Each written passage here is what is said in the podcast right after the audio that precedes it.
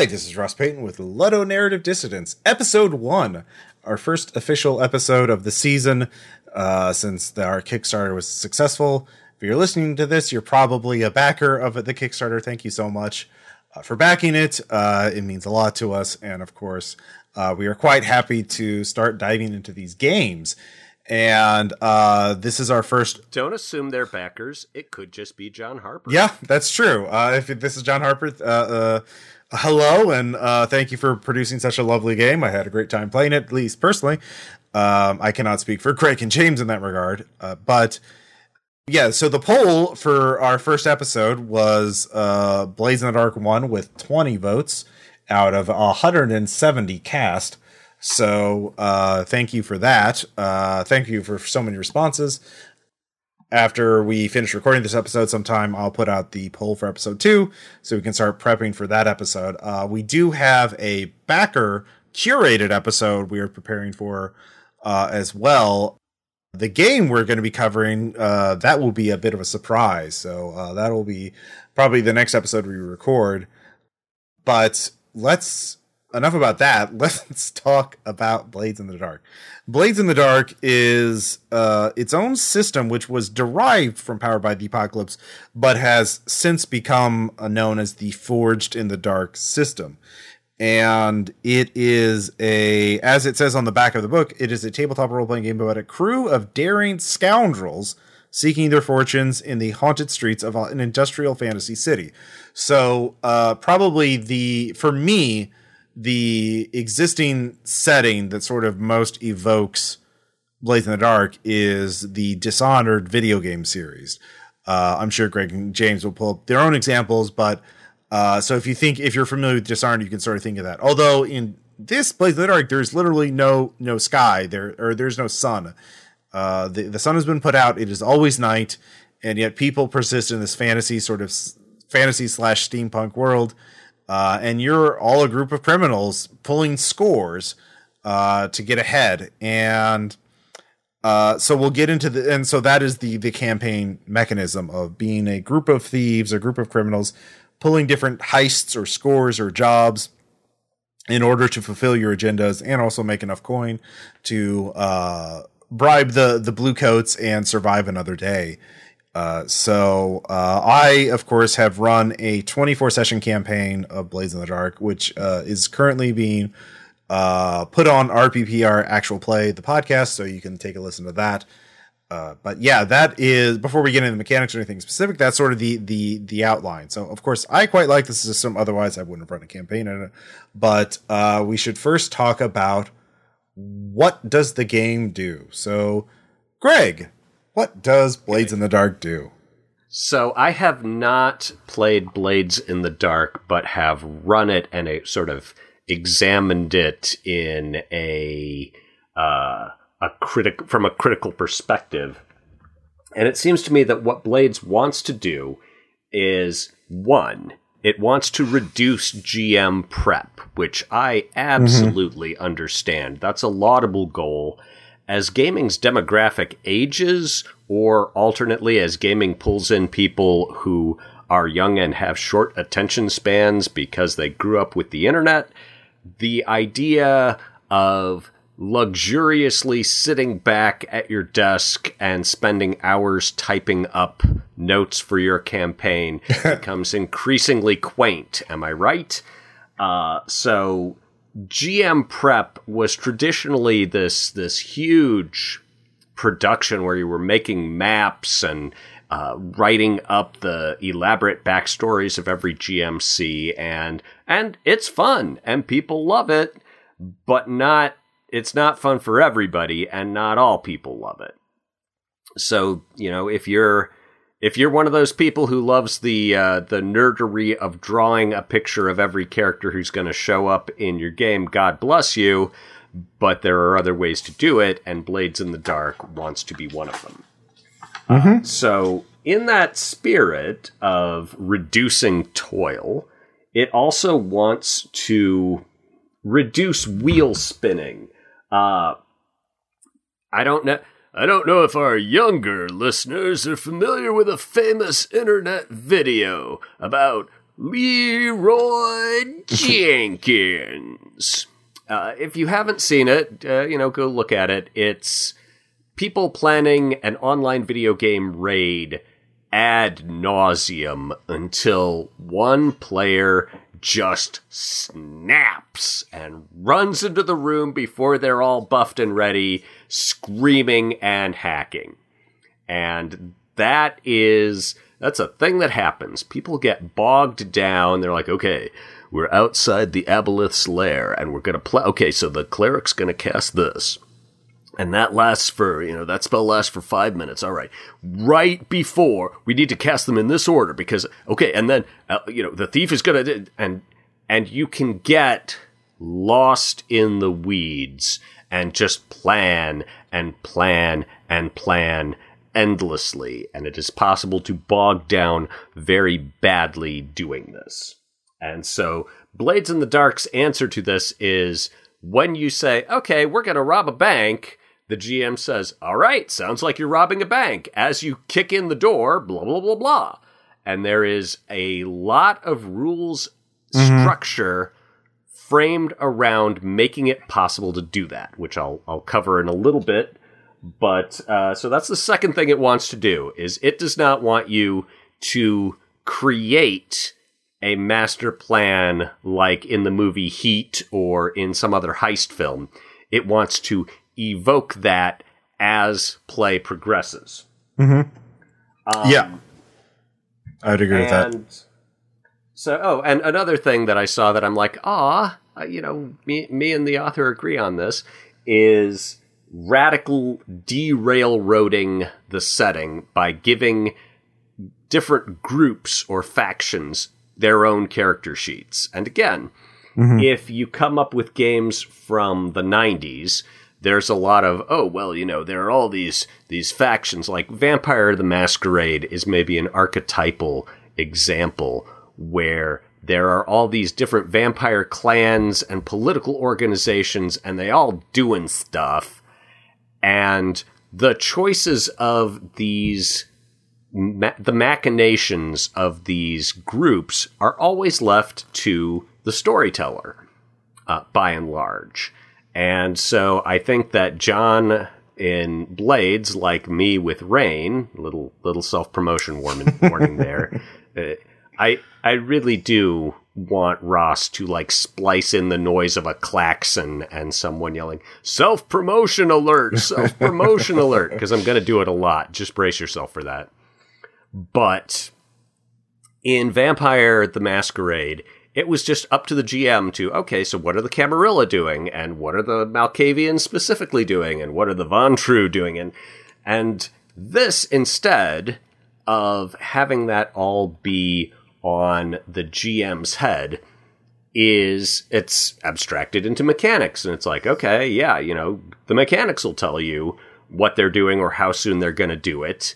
And the interaction with the player's dice roll, this is very player-facing, only the players touch dice, mm-hmm. the G M just grinds through the rules.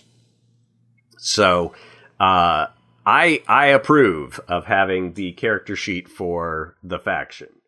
Um, uh, there are a couple times the G M rolls for dice, but that's for entanglements yeah. in between jobs. That's very minor. Um, so, yeah. And players could roll. I mean, there's a D six table like, what what happens between the jobs? Uh, but I yeah, stand correct, and I knew that from reading it. But yeah, yeah, it's the, it's it's very minor. It's not in the core of the action. It's it's a very there's not yeah. a lot of players yeah. dicing against the G M, yeah. which was the default going mm-hmm. back to D and D, which was very adversarial. There was this this feeling, even if it wasn't literally the sense that okay, I'm trying to get past the G M or the G M is trying to destroy us. Even if you knew that wasn't actually happening, emotionally, often that's what it felt like. Mm-hmm. And the rules produced that sensation. And so when you won, in some ways, it felt like you'd put one over on your buddy, the Dungeon Master. Yeah. Uh, so, yeah. So, yeah, that that's all happening. I will point out that what what Blades in the Dark regards as a terrible bug is for many players a, fe- a feature. And when I was talking about this with a, a longtime gaming buddy, Tim Didopoulos, not to name drop, but I mentioned the idea of, oh yeah, you just cut off all that debating and discussing and mm-hmm. plotting and planning at the legs. He's like, that's my favorite part, though. Mm-hmm. I feel you understand a character so well when you see what they're worried about and wh- what plans they suggest and what things they dismiss as unworkable or immoral. I'm doing a terrible version of Tim's accent. I used to share an office with Tim. I'd put you at about sixty-eight percent accurate there. You can't see it because it's a podcast, but I am pumping my fist in triumph. Admittedly, I've not seen Tim in about almost twenty years, but um, yeah. He's living in Spain with his beautiful wife. I know, and I am so envious. um, he's also, he's, I think he's still one of the driving forces behind uh, Slay Industries. I don't know. He, I, I, I don't know. He certainly used to be.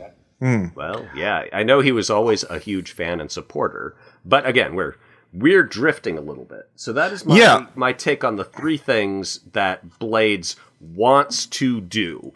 It yeah. wants to radically derailroad its game. It wants to reduce the G M's burden of planning. It wants to have the cool bits of an elaborately plotted heist without the dull bits of sitting around talking about the... They, they want the heist to be cool instead of mm-hmm. you talking for two hours about how it's going to be cool.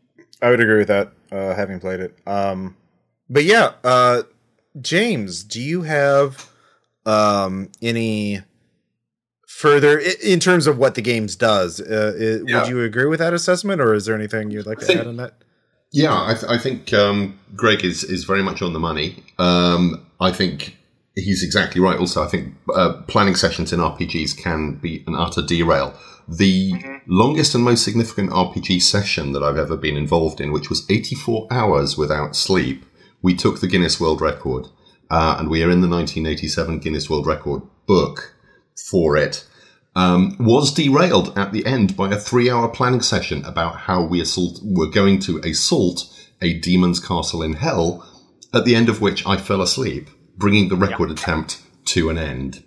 Um, I have to feel that after eighty-four hours, were you were you like seeing and hearing things? Oh yeah, yeah, we were hallucinating. It, yeah, yes, we were young.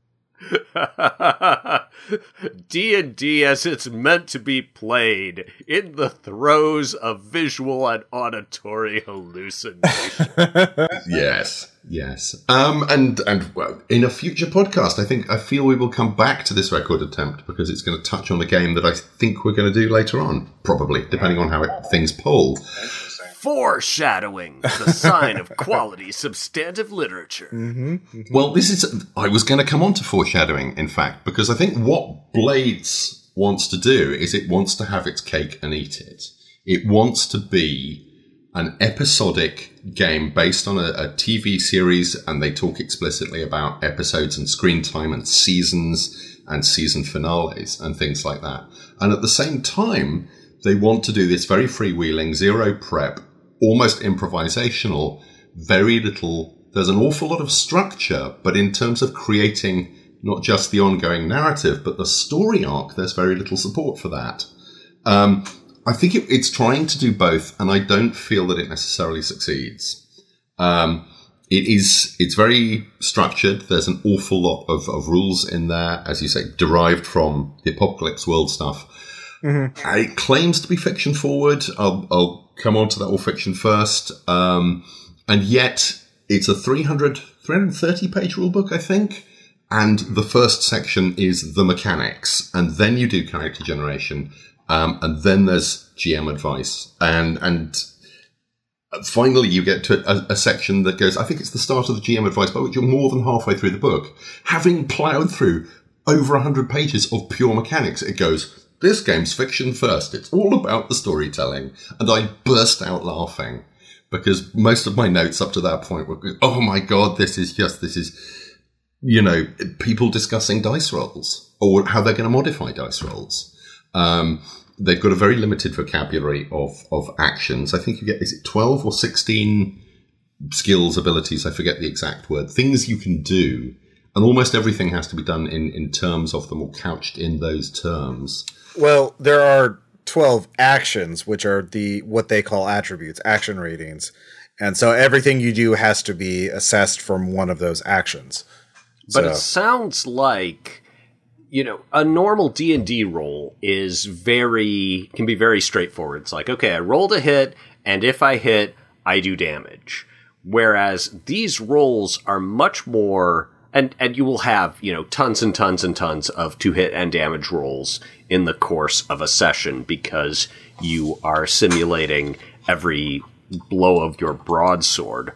Whereas this is, instead of a series of very broken-down simple rolls, we're just going to do one roll, but it is going to be a little more involved and negotiated, and we are going to be really clear on how it's happening, why it's happening, what the outcomes at risk are, and what the risks occur. Absolutely. You understand the possible negatives. You understand, as the game is written, how it could go wrong and what will happen if it goes wrong, which oh, is which is great.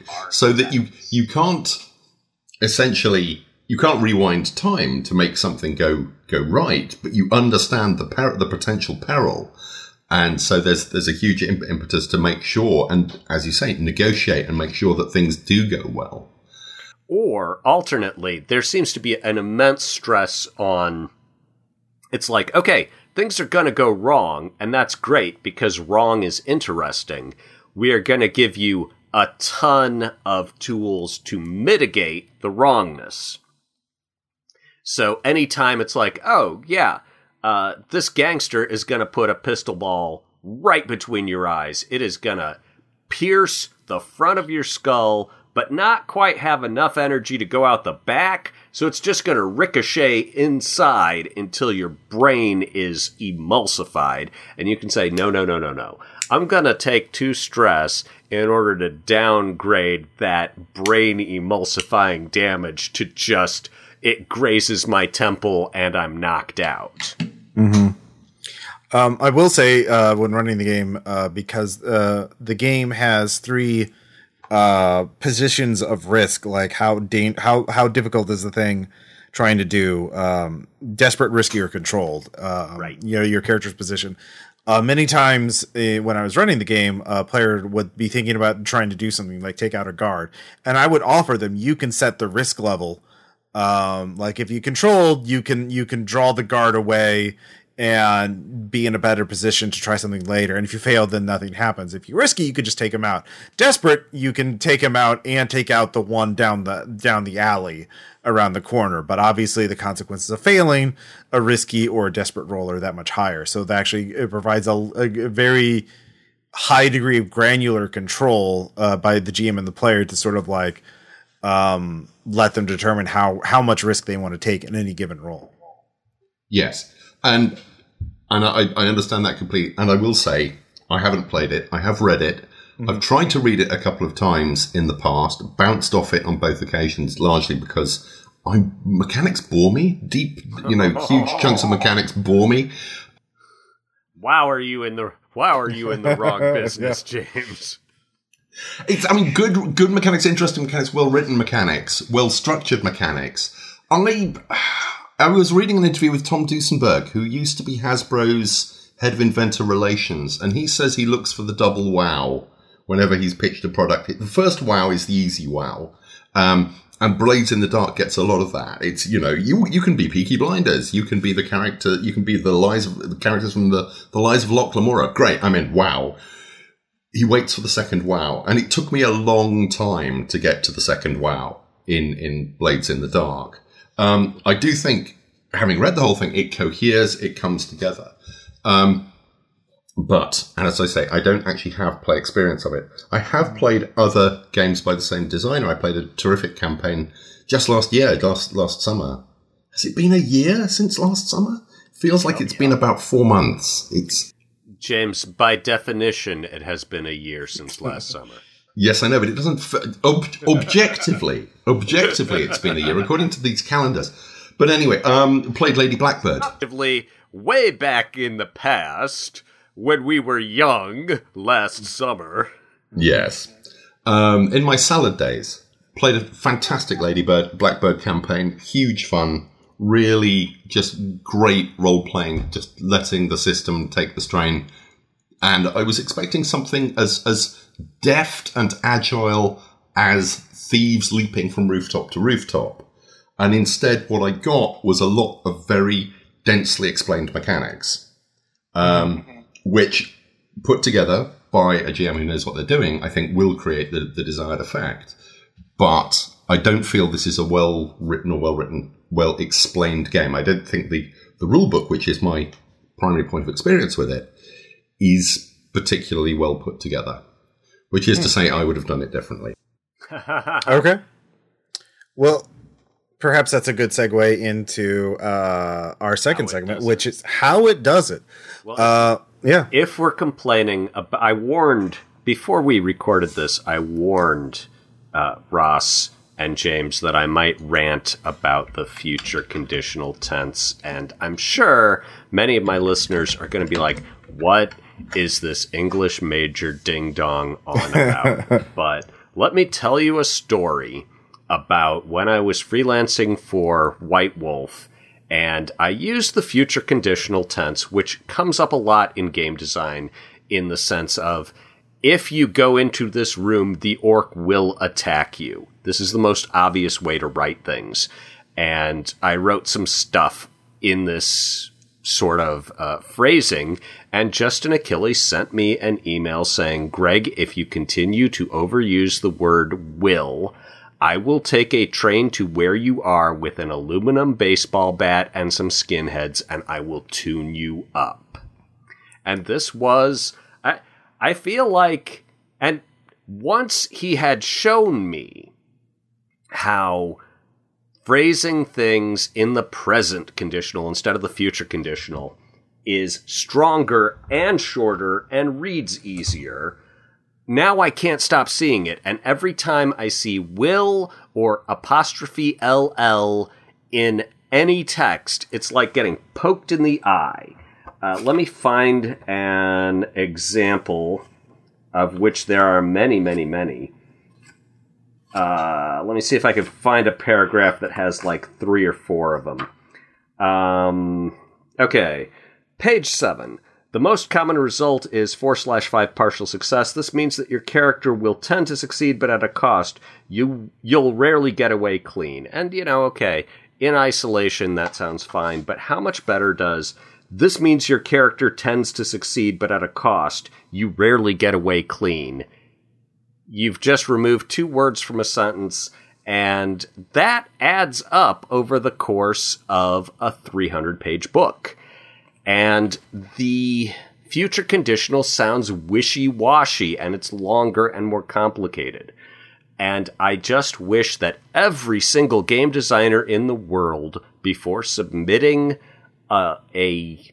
a manuscript, would do a global search for will and for apostrophe L L, and would rephrase ninety percent of their uses, because it would make game books cleaner and simpler. This was my biggest problem with Spirit of the Century when I read it way back when, is that so much of it was future conditional, and every time I hit one, it was like a pebble in my shoe, and it just made me stumble and took me out of the moment of reading into a moment of my interior editor pushing my glasses up my nose and saying, well, actually, the way you should do that is like this. So if you want to write games that don't result in me frothing at the mouth and ranting like this, do not use the future condi- conditional tense. Thank you. Okay. Can I do five minutes on column balancing now? I, I I I won't. I'll do I'll do twenty seconds. Um, I'm I'm a layout geek. I'm a, a, a typographer by uh, yes training. Um, And there are certain things in book layout that, in the same way as Will will jump off the page and strangle Greg, Will jumps off the page and strangles Greg around the throat. Um, there are certain things like not um, not balancing your paragraphs properly, using kerning and letter spacing to make text fit. Don't do that. Turn your bloody hyphens on instead. Um, And if you've got two columns on a page, the bottoms of the columns should align. And it is not hard. But Blades in the Dark does...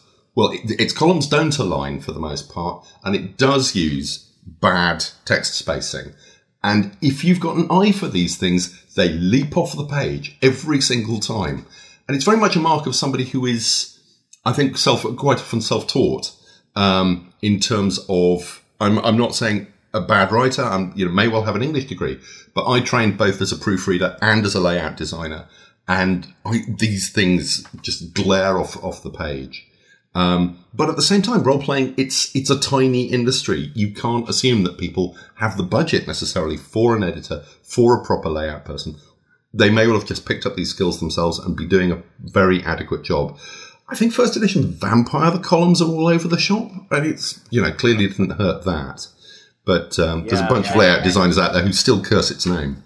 We're we're just we are the old men riding off on our private hobby horses. But yeah, it's so relatively easy to fix. And you know, at this point, what twenty percent of the people in the industry have worked for White Wolf or its descendants, and been threatened with aluminum baseball bats for this. So, you know, a lot of people, you'd be surprised how many people are sensitive about it.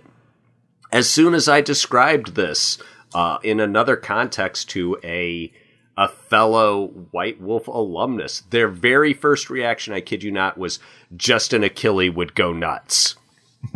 So nobody wants that.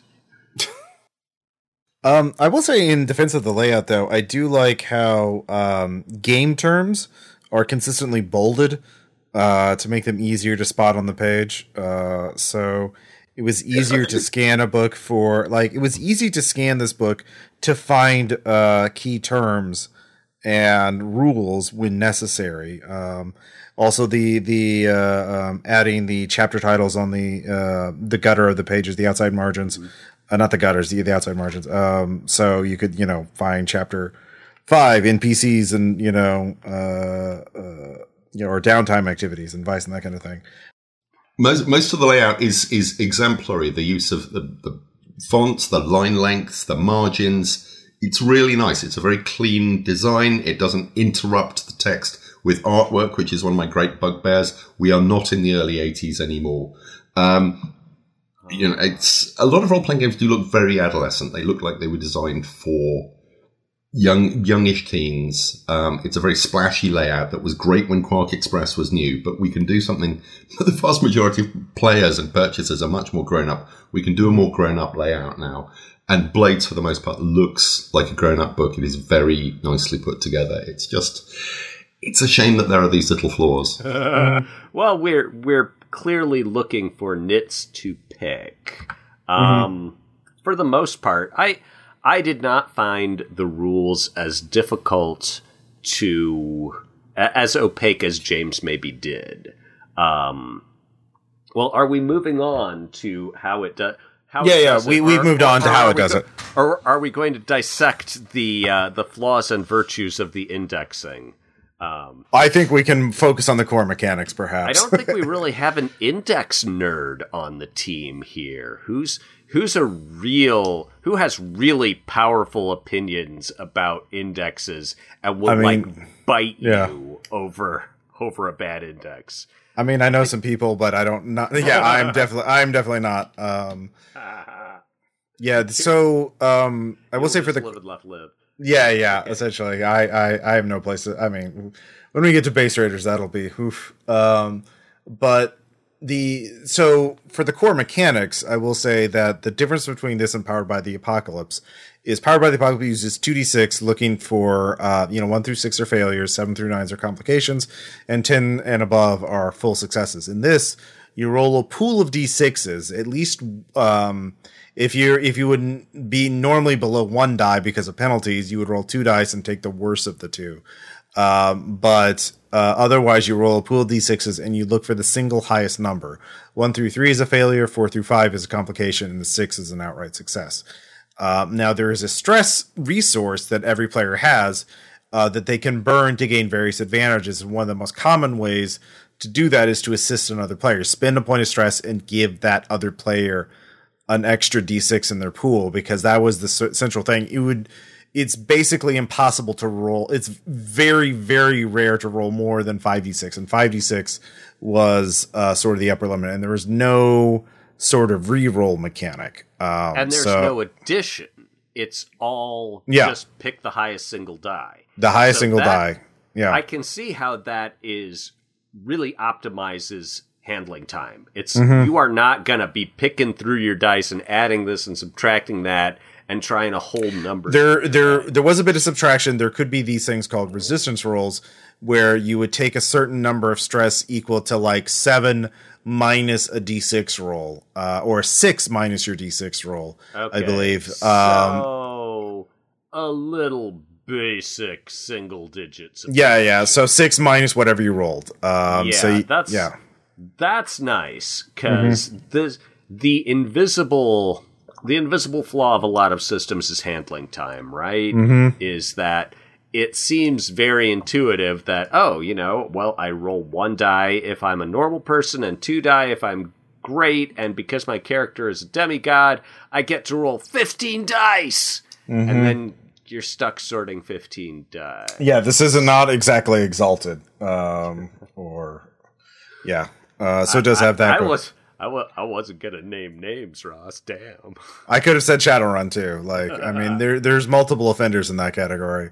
Well, I mean, one, um, yeah. one roll engine, you can roll up to ten dice, but I feel like they add things. That mm-hmm. uh, here, here's the um, here's the self-promotion warning again, but that I feel that because it's got multiple dimensions of meaning and information coming out of it, it's mm-hmm. okay. I I give myself a pass, but yeah, I do appreciate that. You know, okay, you are never gonna deal with a number much higher than seven, because some people want to play games and aren't good at math. So, yay on the design for that. Mm-hmm. Um, all right, let me, should I consult my notes on how it does it? Well, um, James, br- do you do you have any uh, uh, thoughts on the core mechanics, I guess? Um, the mechanics, I mean, they, they read fine. I, I do like this system. I There are so many games you read and you just go, this is... You've come up with a new dice mechanic for the sake of coming up with a new dice mechanic. But this one feels like it fits. It feels that it is fast and intuitive, um, and, and very easy to spot if you've succeeded or, or failed, which is kind of in keeping with the the genre.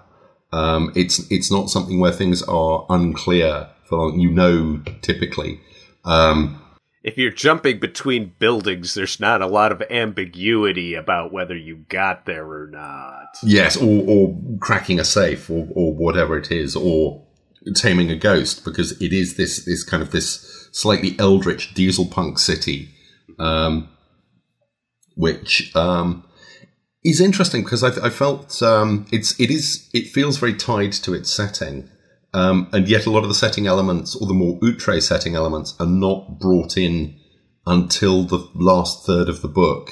It, it Well, there are there are indications, there are gestures at them, but not yeah. the traditional R P G. Okay, so this is exactly how busting a spirit to harness works, and these are the people who do it, and this is what their shoes look like, and this is how they talk to each other. Yeah, there is a tremendous latitude mm-hmm. for personalizing the details in yeah.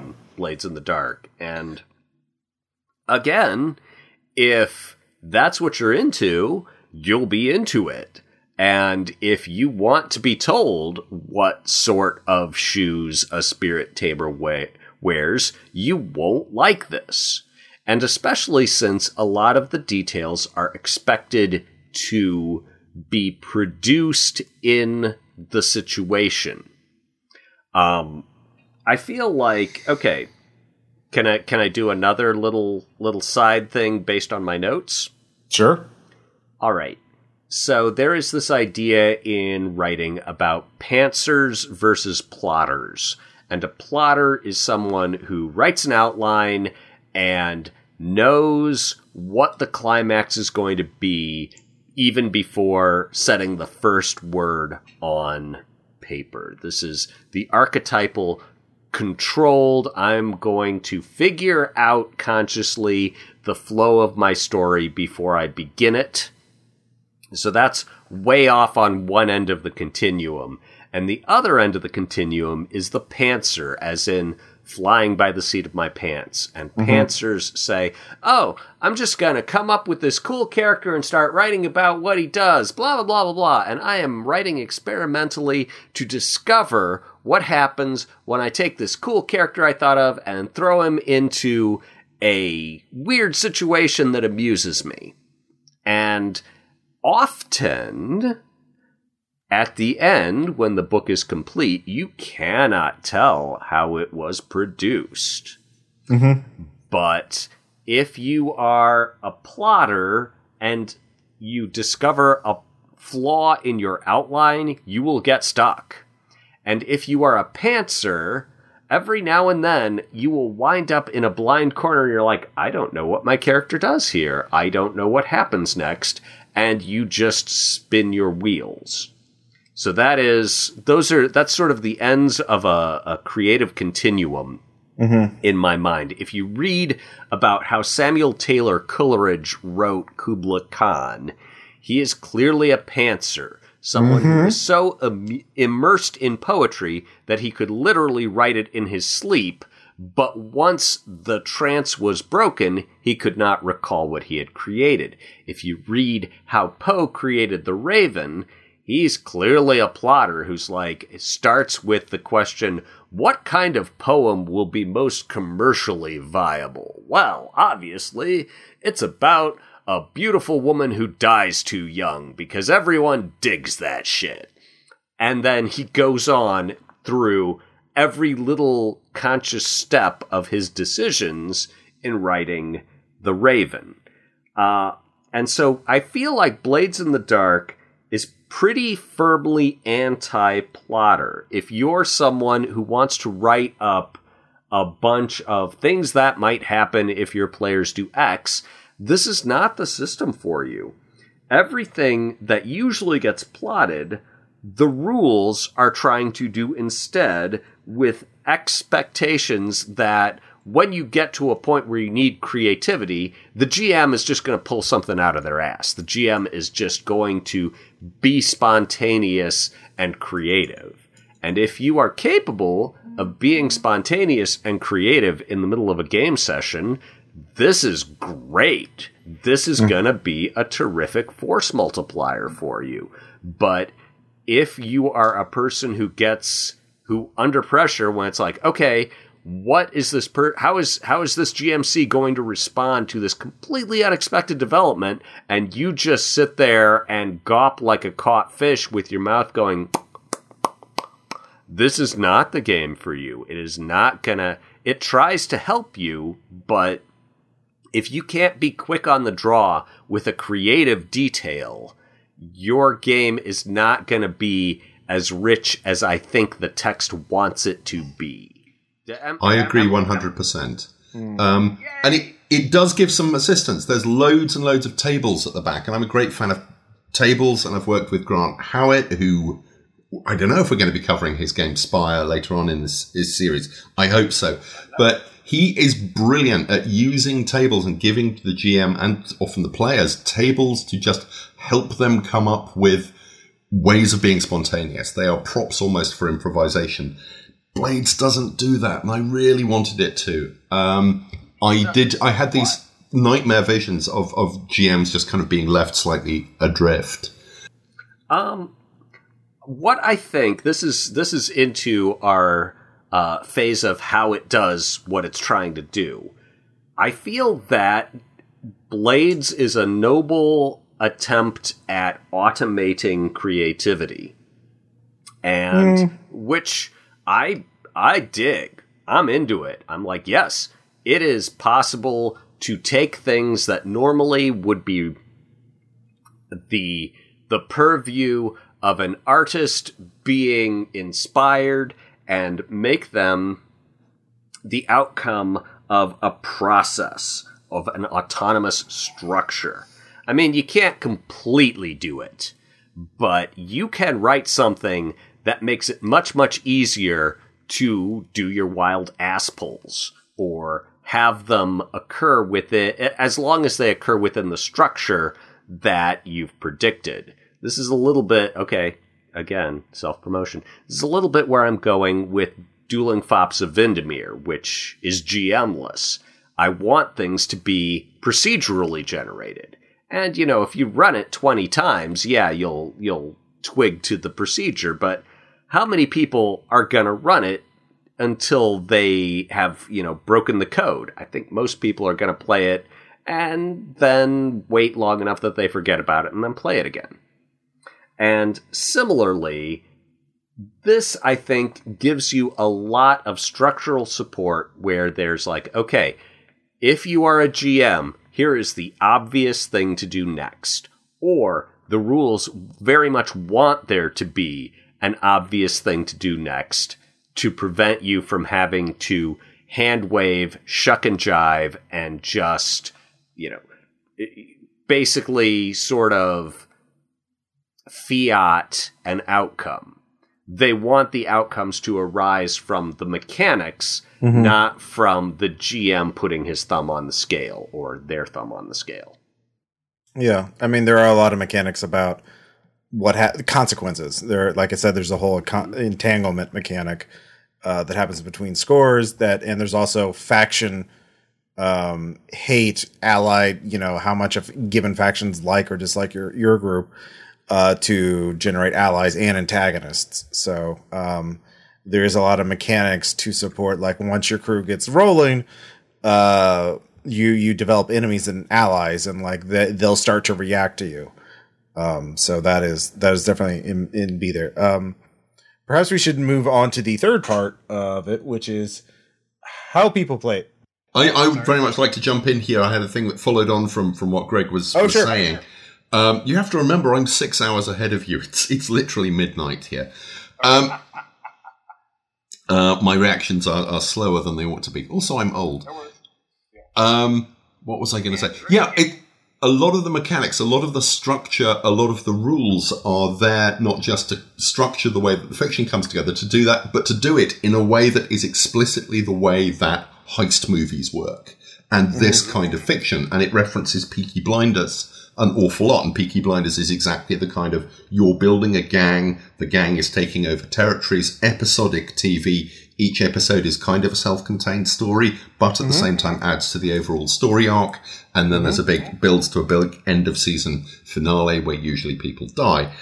Peaky Blinders is is brilliant. Interesting, there is a Peaky Blinders R P G. I don't know if it's out in English what? yet. It's it's called, um, I've only seen the French one, it's called Peaky Blinders uh, Jeu de Rôle. It's basically coup. It's a social deduction game.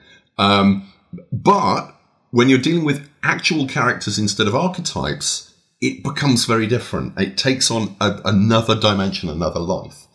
That's kind of a footnote, really. But, I mean, the, the one mechanic that everyone talks about when they're talking about um, uh, Blades in the Dark is the flashback mechanic during the heist. Specifically the heist, specifically the scores where you're doing the... You know, it's the heart of any heist movie. It's the height of o- the Ocean's Eleven movies and all the rest of those. The yeah. bit where you're actually doing the break-in. Um, and this mechanic where you can... You hit a, a hard point and you can go, oh, but before this, in the plans that we didn't run through because planning in R P Gs is boring, I set up this thing, you know, a few hours ago, a few days ago. I, you know... And that's that's lovely, and that is it, it, that's straight out of Soderbergh. That's straight out of, of any of these, you know, these rollicking. It seems like the cops are here to bust us, but actually, after I robbed the police laundry, these are our gang dressed up as cops here to help us carry out all the heavy, heavy money. Yeah. And this is a brilliant piece where it, of the game actually being fiction first, and it works really, really well. And I wanted a lot more of that. I wanted a lot more of that kind of thing. A slap in the face to my most vicious enemy, linear time.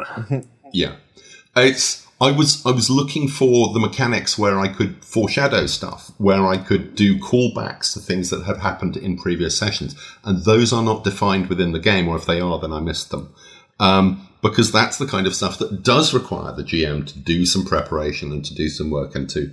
They've got the notes, they've got these things in front of them, they've got the, the, the extra character sheets, they've got the um, uh, progress wheels, uh, which are uh, another... Sorry. I think the way that the rules would suggest handling that is, okay, I want to prepare to do crime, and you say to the G M, during downtime phase, I'm going to prepare to do crime.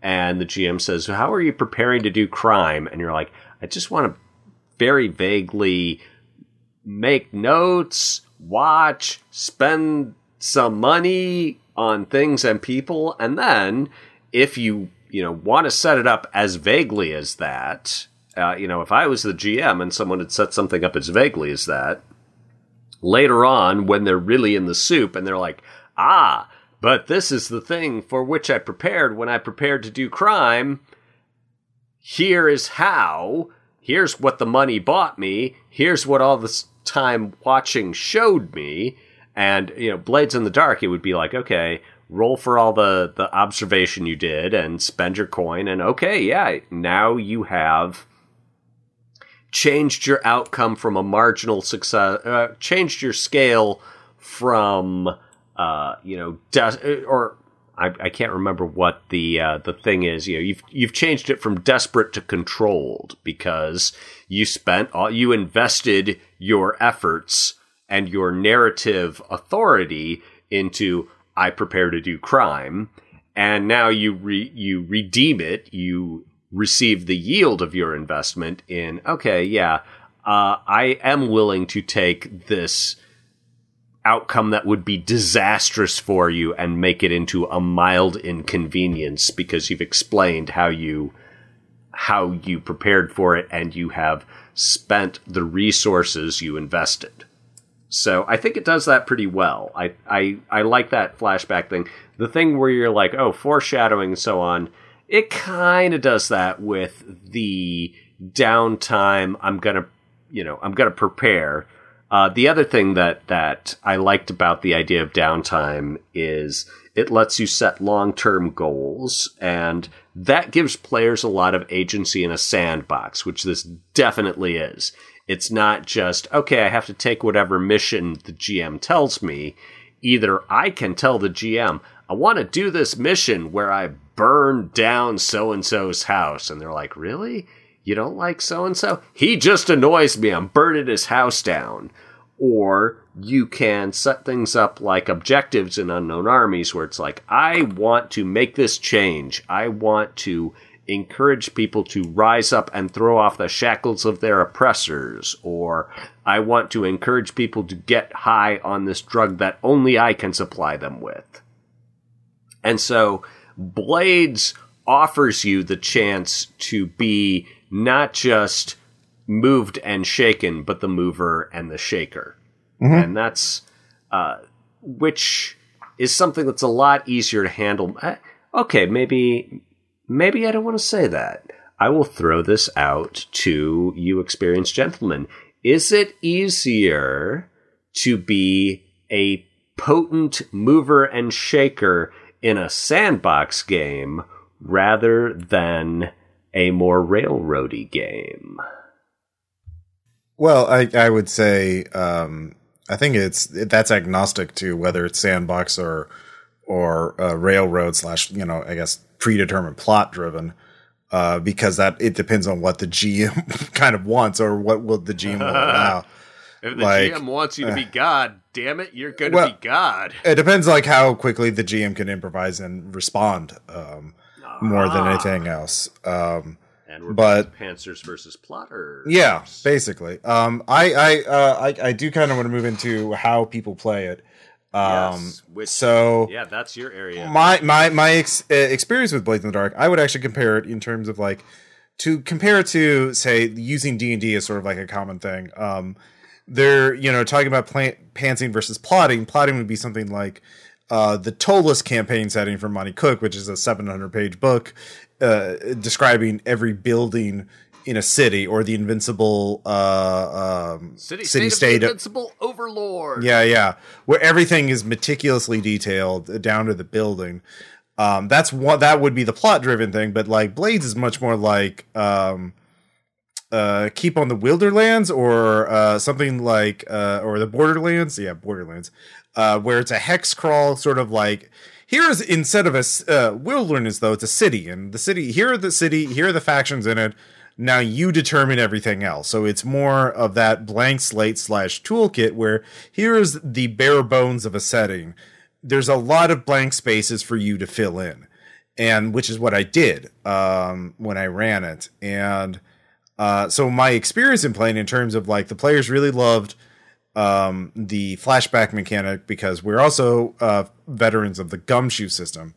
And mm. it reminded me a lot of the preparedness mechanic.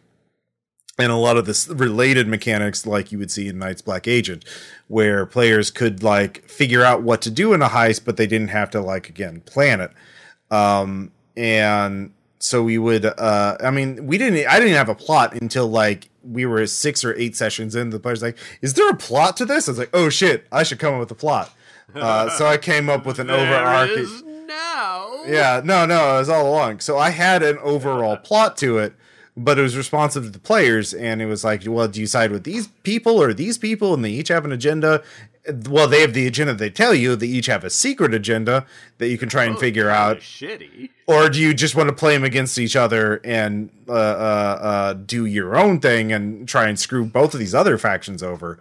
I'm and just, I'm, yeah, I'm picturing you frantically waving your hands and blowing smoke. No, of course, this was planned all along. Well, I mean, to be honest, our Blades in my trap. The thing is, most most ga- campaigns I run, I would do a lot of planning, or at least have an idea of what the, I want the story is. Blades in the Dark started because it was the pandemic. We were all sitting at home, and I was like, "Hey, Caleb, uh, what do you want to play?" He's like, "Oh, Blades in the Dark." All right, hey, who else wants to play Blades in the Dark? All right, let's do a weekly Blades in the Dark game. And I just kind of threw it together. Uh, so um, I will say uh, that, you know, the score and the mechanics, we all love that. That was a lot of fun. Um, downtime, it was actually, you guys haven't mentioned the downtime that dominated uh, our group, which was Vice, because that, stre- like, it's a game, Blades in the Dark says it's a game about, Uh, planning scores, but it's really a game about stress management. It's about not getting burned out at work. Um, and oh, I bet Caleb loved that like a yeah. double handful of. So candy. There was that was the ongoing conversation was how to manage stress versus like getting dice pools large enough to succeed or at least get partial successes, uh, and then dealing with traumas. Borrow. Mm-hmm. You can always take a take out a loan mm-hmm. with stress and be like, okay. I will happily mortgage tomorrow to get a little, a little better poke. Well, today. It was like loaning out stress to to aid others to give them that bonus die because the bonus die was really important and really, and that was the best value. One stress to get one bonus die on someone else's roll that was that was a value. I'd uh, be but a then, fool not to stress out over this. Well, well, to help my buddy to succeed because I want we all want to succeed. Uh, and then using stress to use various um, playbook abilities uh, because those were unique abilities that could do things no one else could do. Um, and all stress fueled. Not all of them. Some of them would use special armor, uh, which is a thing. Uh, oh, that was the other thing. We haven't even mentioned out loadout, which is also preparedness.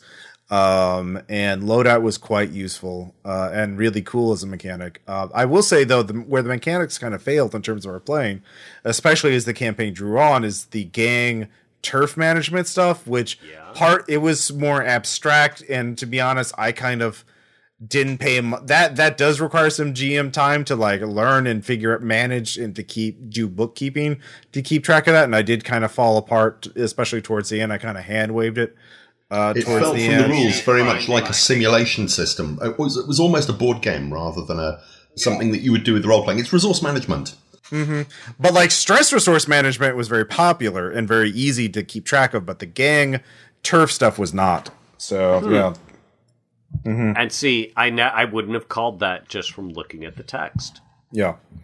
Um, I think I, I would. Just whereas vices, which from the text are really dry and do feel like a kind of resource management uh, thing, almost, you know, you need a vice because that's how you get your stress back. And it's, oh, yes, I'll go off and indulge my vice. I can see exactly how an, any experienced group is just going to treat this like catnip and really go all in on it and, you know, talking about their dark side because... Up to that point, an awful lot of the stuff in the game is much more Ocean's Eleven than Peaky Blinders. Peaky Blinders is very, for those who haven't seen it, there's a lot of violence, a lot of blood, a lot of people die. Ocean's Eleven is happy, clappy, modern-day Vegas. Let's all rob some casinos and nobody gets hurt. And then the vices come in, and I can really see people who enjoy role-playing just going in all in on that. But the book does not cover that in very much depth. The the section on vices yeah. is, it's like two or three pages. There's almost nothing there. And I felt that was a, just in terms of exploring a little bit more of depth and character depth and how to yeah. bold, big out your character and make them much more of a personality, it was a missed opportunity. Um, well, I mean, I don't, I mean, we didn't re- we didn't need that uh, because it, they became like, regular vignettes for for players to show what their characters were doing.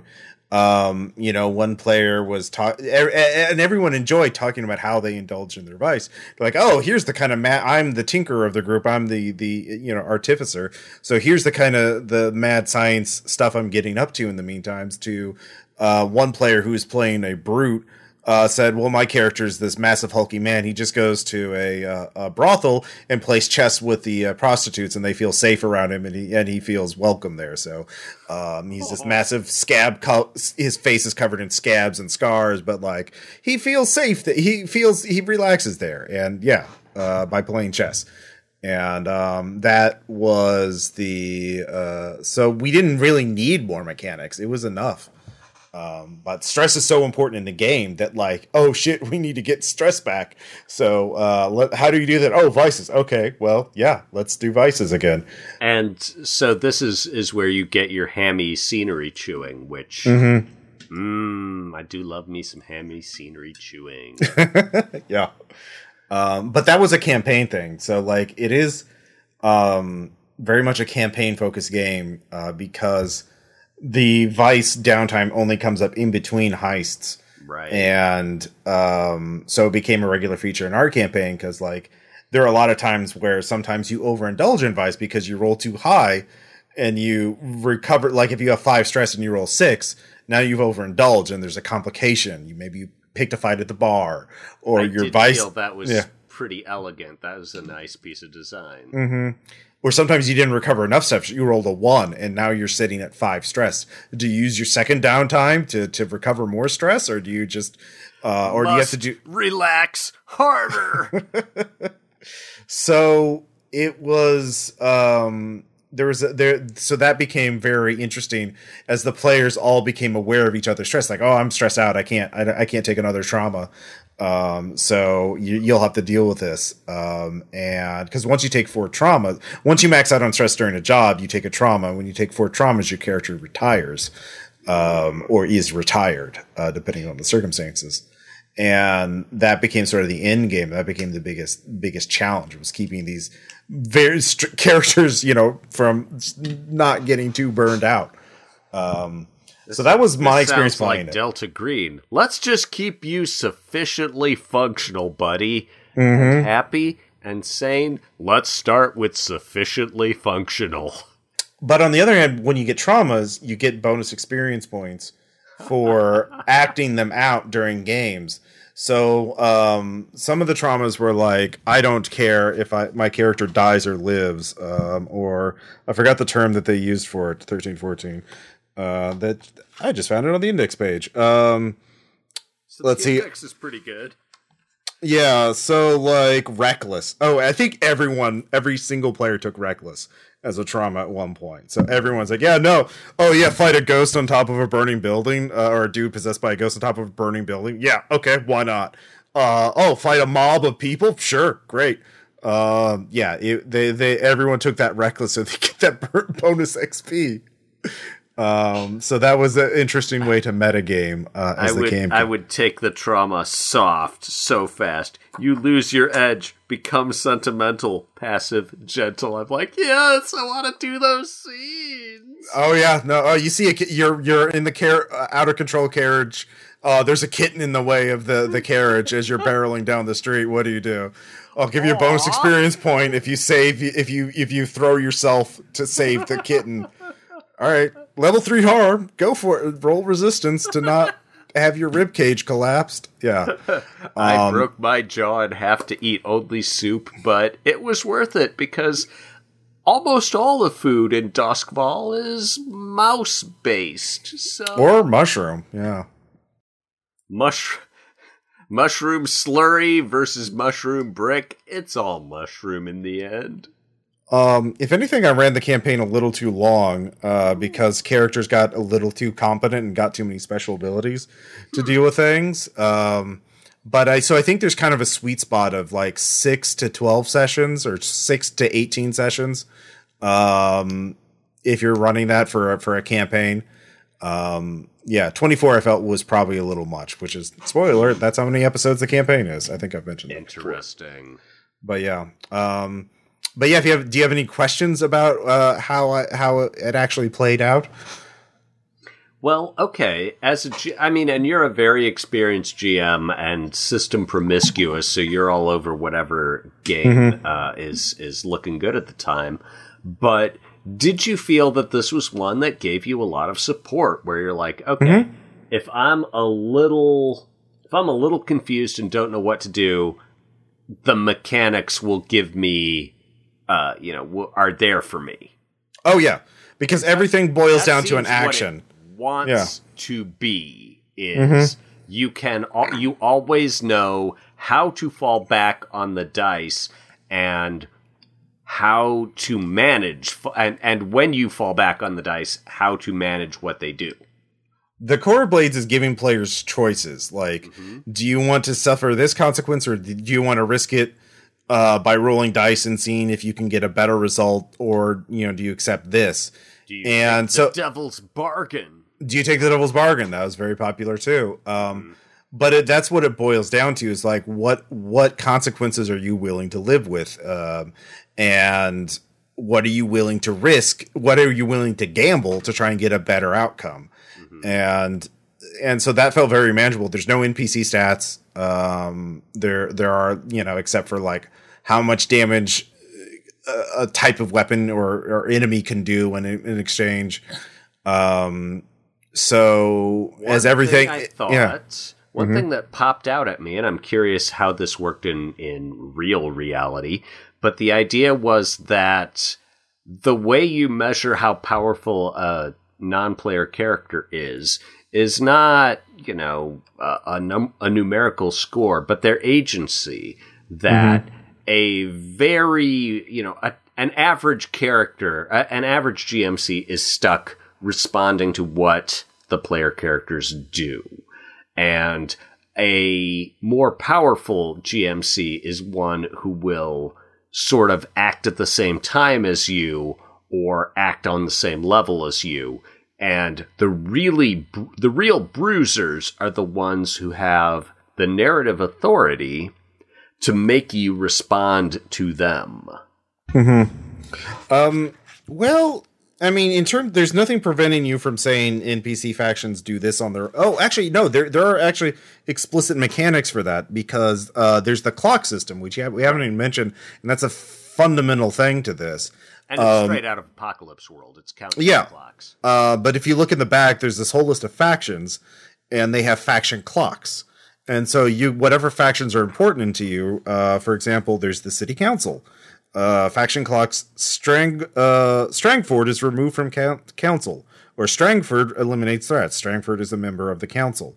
So, um, if you want to have a, a game involving the city council, the players are, say, trying to help Strangford eliminate threats. Then they, when they do something good, you add to that clock. When something bad happens, then they add to the, uh, Strangford is removed from council.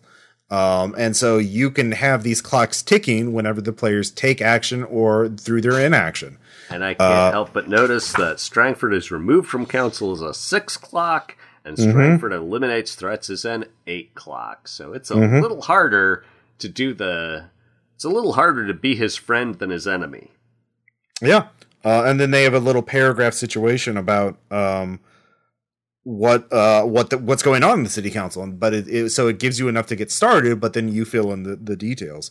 So there is a there is mechanical support for factions doing stuff on their own, um and that kind of uh, allows you to have uh to create that more living environment, you know, where it's not just reacting to the players. Um, but that, that depends on how many clocks you want to keep track of as G M. Right. Um, so, but, I mean, uh, yeah. It's good that it's like, oh, if I'm a lazy G M and I want to keep things super focused because it's easy to only keep track of the N P mm-hmm. of the P Cs and two other factions, you can do it that way. Or if you're like, I want to have an epic sweep and everyone's screwing it with everyone, you can mm-hmm. drag in a lot more factors up to your comfort level. There's, there's, um, yeah, yeah, no, that, that, that is, uh, extremely true. So, um, but okay, tiers. Yeah. Tiers. Um, so there's this whole thing about position, scale, and effect, uh, which is, this is also one of the weaknesses of this, and is that kind of ambiguous about like how much, it, but one of the ways it is concrete is that, um, there's faction tiers, and your gang from one to five. One is very small. Your gang starts at one, and you can level up your gang by cr- increasing their tier. Uh, and then there's tier five, which would be like the bluecoats, which are the cops, you know, um, and they're tier five, and uh, uh, they're very powerful and, you know, influential. And um, all bastards. Mm-hmm. And so there's this whole thing of like, if you're fighting, if you're trying to fight, go against something that's higher tier, it's much more difficult, more likely to be a risky or desperate position. Conversely, if you're fighting a smaller faction, it's much more easier. And there's some times where, like, if you're fighting a group of people, well, they're just automatically a higher tier because you're a single person. In fact, uh, the heavy class, uh, I forgot what it's called, but the, the big muscly, uh, yeah, the cutter, they have a special ability that lets them fight as though they're a tier two group, or they're they're e- they're able to fight a tier two group of enemies by themselves on equal footing. Is that uh, not to be trifled with? Yeah, because that's I'm like, oh, what a lovely callback to Apocalypse World, which had not to be fucked with. And there is, in fact, an N P C in the game that says, oh, they can fight uh, enemies as though they are a tier fa- tier three faction by themselves. Meaning they're a really dangerous foe, uh, and they can just wipe out an entire contingent of the city of the Bluecoats by themselves. Um, so the the tier gives you a lot of control in terms of like, is this, you know, you can't fight City Hall versus like, oh, uh, is this like, you, you know, the you can, the, however, fight the guy with the soup cart down at the end of the block. Yeah, or the bad gang, the bad, you know, the, the antagonist gang and the warriors, which is just a couple of dudes with knives and one pistol. So, like, yeah, that that's like a tier one faction, but yeah. Um, and scary pop bottles. Mm-hmm. So that gives you, uh, in terms of actual fact, that was very useful in, in terms of uh, uh, figuring um, what players could and could not do. Uh, it was very elegant, I thought. So, um, nice. Yeah. Mm-hmm. Okay. All right. So is there anything we haven't covered about Blades in the Dark? Um, I mean, is what... I think we also covered why people play it that way through that as well. So I think, yeah, we covered it all. Yeah, I mean, the the theory I've got is that the people who are going to like Blades in the Dark are people who are comfortable pulling stuff, are, are comfortable with a high degree of spontaneity, mm-hmm. don't want to do a ton of prep work beforehand, Mm-mm. are agi- are are willing to be agile and adapt to the wildness their players throw at them, and who are comfortable with, you know, okay, maybe I can just make the mechanics do this. Mm-hmm. I would agree with that. Fair to say? Yeah, I would, I would definitely agree with all that. Um, and I can yeah. see why this game is popular, because that is maybe a segment of gaming that's a little underserved. If you are not a giant nerdy English major who has an unpublished novel in his desk, you're not used to the idea of extensive plotting and all this pre-planning and this production of inventive material. But maybe you still want a game. And so mm-hmm. one solution to still wanting a game is, oh, I'm going to play D and D, which everyone knows about. I'm going to buy a dungeon, which tells, which has a literal physical route that people follow through the plot. The plot is unified in time. The plot is unified in space. You know, they start out at dawn at the first room, and by noon they've gotten five rooms in, and by midnight they're at the, the end boss battle. And that is one way to do gaming if you are not someone who is super mega uh, inventive, or mm-hmm. who has the time to prepare everything. And I think, Whereas. if I can jump in, I think the time factor is enormously important there because, yeah. you know, it's young people, uh, an awful lot of people get into role-playing when they're at, at college or at high school or something like that, and they have a lot of free time. As we get older, more and more commitments, less and less time. We still love, I would love to do an epic campaign and to write up that stuff. I don't have the time anymore. Um, yeah, a game yeah. that essentially does that for me, Manna from Heaven. Mm-hmm. And that is what Blades is positioning itself as, is I can, you know, you don't have to do hours of prep work. You can just roll dice instead. And mm-hmm. you can let the fiction emerge from this clockwork engine of plot elements. Mm-hmm. Yeah.